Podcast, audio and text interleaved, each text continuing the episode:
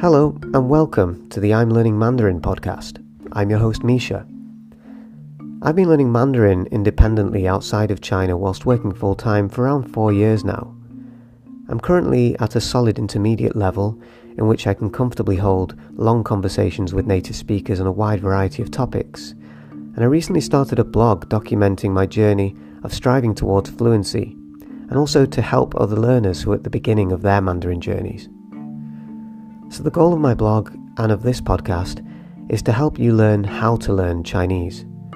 You see, as an independent learner based in the UK, the first 2 years of my studies were largely spent figuring out what I should be doing.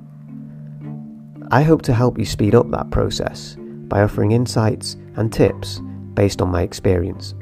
So each week I'll be discussing a new topic regarding how best to learn Chinese, drawing on stories and insights from my experience.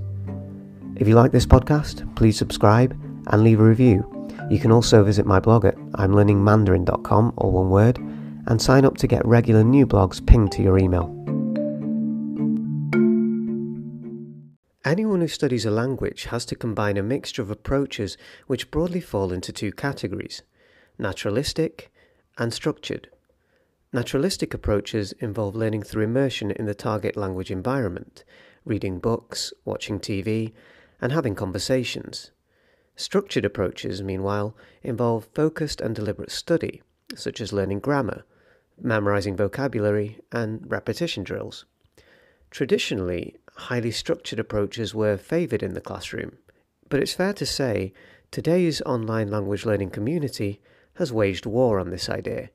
Language learning should be all about fun, enjoying yourself. The influential linguist Stephen Krashen argues that the most effective way to acquire a language is to expose yourself to content which you can comprehend and immerse yourself in activities which you enjoy. The more time you spend doing this, the more you will gradually progress closer and closer to fluency. I myself have been heavily influenced by these ideas, and I think I've benefited from them immensely.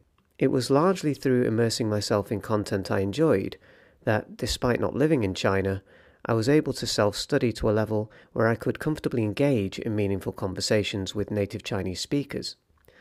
But I've also learned from experience that relying too heavily on immersion alone when studying Chinese has its limits. This is particularly the case when it comes to tones and characters, two aspects of Chinese which many learners find hard to master. So to discuss these ideas with me, I have invited a guest who's a friend of the podcast, Lionel Rowe. And Lionel speaks fluent Chinese, which he acquired while living in China for a period of 7 years. His learning methods were much more structured than mine, particularly at the beginning. So I thought it would be interesting to discuss our different language learning experiences with him on the podcast. So Lionel, welcome to the podcast. It's great to be here, Misha. Thanks for having me on.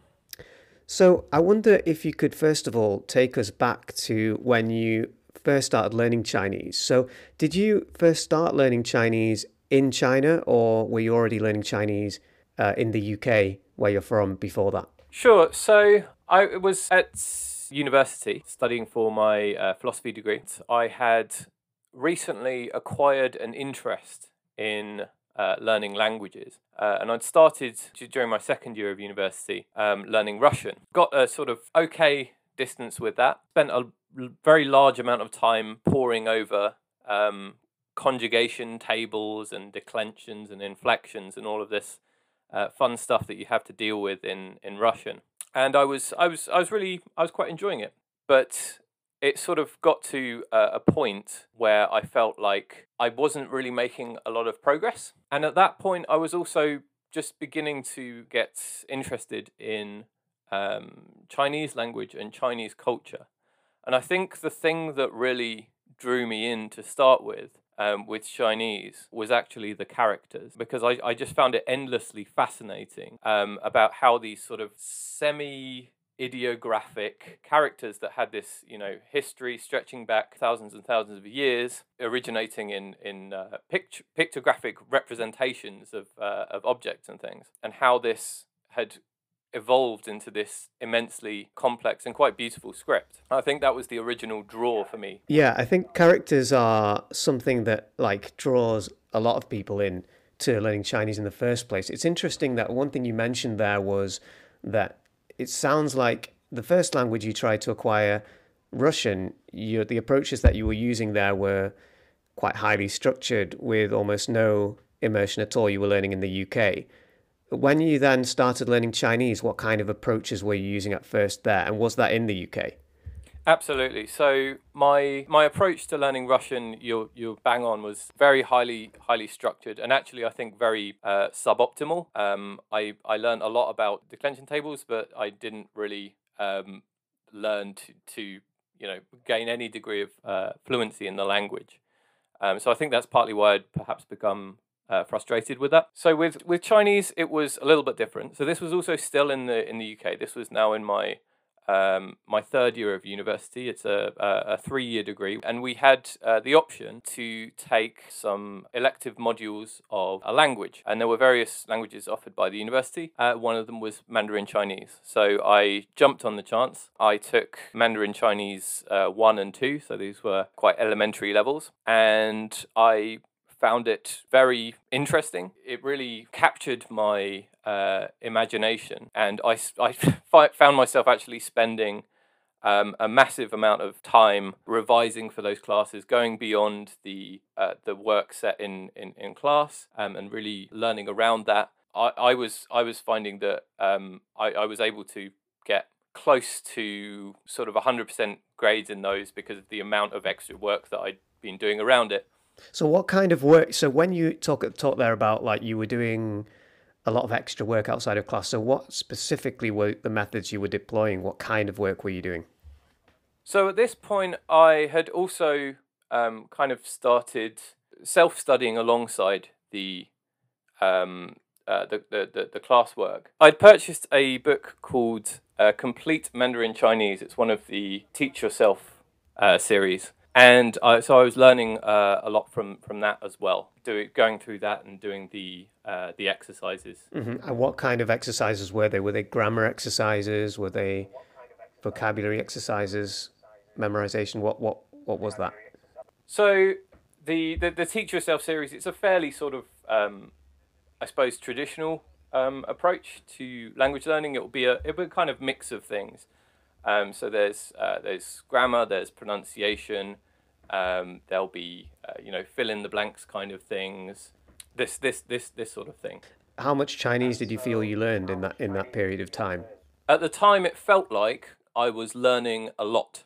In retrospect, percentage-wise of the percentage that you'd need to attain any level of fluency, it was barely anything.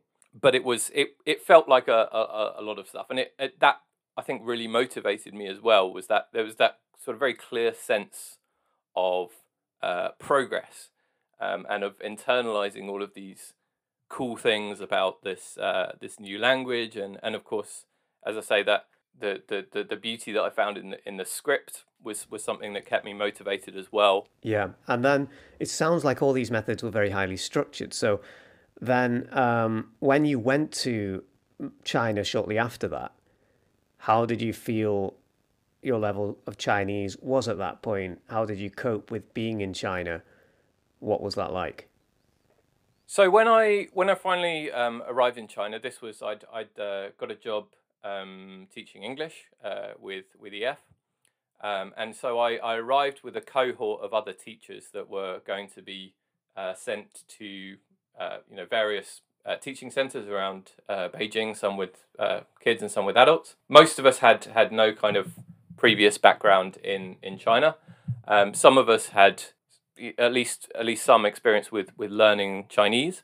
And I remember there was one person who, to me at the time, seemed like she had just absolutely, you know, flawless, fantastic Chinese. She could, you know, fluently converse with the servers when ordering food and all of this kind of thing. And obviously my level at this stage was still pretty basic. And so I had this experience of you know, of seeing this person, you know, what to me at the time seemed like, you know, use the language in really kind of impressive ways, and that was quite inspiring actually at the time. At that point, then, when you got to China, what were your study methods like, and what was the balance like between? How would you describe the balance between the kind of structured methods of language learning and the more kind of the more immersive methods? What did you spend more of your time doing? Sure. So for at least the first couple of years that I was in China, first few years, I was never not doing at least some form of kind of structured learning, classroom learning. That took various different forms. So for the first year or so, first 2 years, I think, I had started learning with a place called the Culture Yard in Beijing, which is a fantastic little school in a hutong, and they do various different lessons. I took actually then a year out of working to concentrate on studying Chinese, and I took a year at Tsinghua University at their language course, and that I think was really helpful. Obviously, quite highly structured, you know, classroom learning environment, perhaps somewhat kind of traditional approach to teaching, but I still found it very helpful. And then since then, it's been a bit more patchy. Yeah, so I was going to ask then, because at this point, while you were continuing to use these highly structured classroom methods and attend Chinese courses, you were also immersed in the language environment because you were in China. Did you have a real sense that being immersed in the language environment was a huge benefit? Yeah, so there absolutely are obviously massive benefits to learning in country, to having that immersive environment. I think you'll be very hard pressed to find someone who says that immersion doesn't help a lot when learning a language. It's also definitely not the case that immersion alone is going to help you pick up really quickly. I think some people kind of have this idea that purely by osmosis you're going to you know, pick up large amounts of Chinese just by being in a Chinese environment. In my experience, you know, from what I've seen of other learners, it doesn't matter the extent, or it matters very little the extent to which they're immersed if they're not actively learning the language as well. So I think there's definitely a balance that needs to be struck in terms of expectations. So yes, immersion helps a lot, but it only helps if you're also putting in the effort to, you know, to proactively learn the language. I think that's absolutely true. I think one thing that's interesting, some of the differences between learning Chinese, which make this kind of idea that immersion is all that's needed or that comprehensible input is all that's needed. One of these is characters and another one is tones, which is, I know, a subject that you are interested in. So can you tell me more about your experience of tones and also your thoughts about how you think what the best ways to acquire them are in terms of the balance between immersion and structured learning? Sure. So my experience with tones, I think it's fair to say when I've talked with other Chinese learners, a lot of the time my experience doesn't really mesh with theirs. So for me, very early on when I started learning Chinese, again with this Teach Yourself Chinese book, so that comes with a couple of CDs, and so I was playing the track on the CD where it would go through all of the you know, various initials, finals, and tones. So not just tones, but everything about pronunciation. And I would spend a good amount of time back then just purely drilling the syllables. So I'd be, you know, sitting there in front of my CD player. And the woman on the tape would say zhuang, and I would say zhuang, and then she would say zhua, and I would say zhua.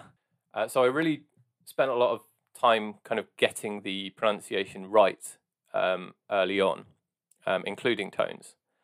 And I do think that's obviously going to have helped.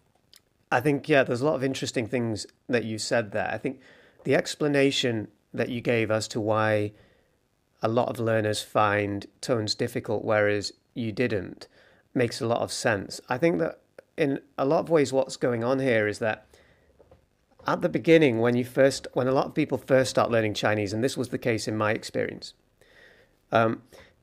people may tell you, like, tones are very important in Chinese, but your brain doesn't necessarily, and in most learners' cases, your brain doesn't take that information and immediately apply it to focusing on tones to the extent that is really necessary to master them.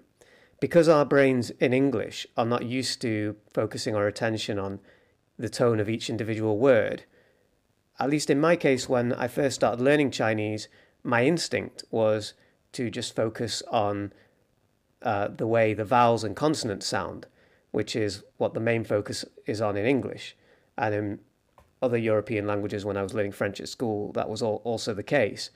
And so the knowledge that tones are important, if a teacher says that, is difficult to internalize and really, at the beginning, impossible to hear until you've really trained your brain to apply focused attention to that aspect of the language. And I think unless you do that, your brain won't acquire the extent of focused attention that it needs to, as I say, master them. So it makes sense that if you started out by doing those kind of drills, that it would lead to huge benefits later on and that you wouldn't have the same problems that other people tend to have. I wanted to move on to talking about characters as well, because characters is another area that you mentioned initially attracted your interest and I think does require focused attention rather than just immersion. I mean, if you just immerse yourself from a beginner level in try and read novels, where is that going to get you? So you need some kind of structured study approach involving spaced repetition and that kind of thing. And in my case, that involved lots of flashcards at the beginning, lots of graded readers to cement the flashcards, reading basic sentences and phrases and this kind of thing, just seeing the same characters over and over again and eventually having them stick. What was your experience of learning characters like? So as I say, fairly early on, I spent quite a large amount of time on learning to write characters. This isn't necessarily something that I would recommend other people to do, but it is something that for me at the time it really captured my imagination and I found to be sort of an enjoyable way of learning. My views now on learning to handwrite in Chinese are that there is definitely some use in kind of learning the basic structure, the stroke order, and perhaps learning, you know, a couple of hundred kind of most common characters that you'll come across. Learn the mechanics of it at least. But beyond that, I think there's very limited utility to most learners to actually learn to handwrite. And the reason for that is that writing in, or typing in Chinese and handwriting in Chinese are completely different skills. So if you have a computer-aided input method, usually you will be essentially typing in pinyin, and then you have to recognize from a list of characters which is the correct one that you want for the situation, or from a list of words, which is the one that you want. Right, that was exactly my experience. And I mean, I learned to write a few hundred, and then I got to about 400, I think, and then I was sort of like, I came to the conclusion that I'm able to recognize a load of characters that I'm not able to write out by hand. Writing out by hand isn't necessary in order to be able to recognize them visually. You just need to have seen them enough times for them to stick in your visual memory. And so I sort of also abandoned the writing aspect, even though I did enjoy it as well, after a few hundred. And then most of the way that I acquired characters from there was, as I say, a combination of spaced repetition, lots of flashcards, and reading of whatever I could get hold of. Was that also the same for you? Yeah, definitely. I definitely went through periods where I would spend a lot of time on flashcards, especially periods where I was, you know, commuting to work on the subway. You kind of have that chunk of time to spend on something. Why not use it on flashcards? I was using Pleco for flashcards, and I think that really did help a lot. Ultimately, I ended up finding it just became too boring, monotonous, and repetitive after a while. So I kind of stopped doing it for that reason. But I do definitely think if you're able to kind of grind your teeth through the boredom, it's definitely is very useful thing to do. And yeah, obviously also lots of is going to help with that, and is probably a much more enjoyable activity than flashcards. I think when I sum up my position on immersion versus structured learning in Chinese, it's probably fair to say that I still veer more towards the value of immersion. So whilst I think that it's important and valuable to spend, and necessary in the case of tones and characters, to spend time with structured learning, whether that's memorizing flashcards, drilling the tones until they're second nature. But the bulk of the time has to be spent, in my opinion, immersed, whether that's reading content you enjoy, having conversations with people, watching TV. And from an early stage, I think that's the case. So even towards an upper elementary stage, using graded readers and trying to spend as much time with the language as possible. I still believe that that is what the bulk of time should be spent on in order for effective learning and acquisition of language to take place. Is that also your position, would you say? Yeah, I absolutely agree, actually. So to my mind, there's kind of the ideal balance to strike would be early on, you actually spend quite a lot of time on structured learning, because at that stage it's difficult to do the sort of immersive things anyway, even at the most basic levels. You know, even to read the most basic graded reader, you already need a couple of hundred words under your belt, perhaps.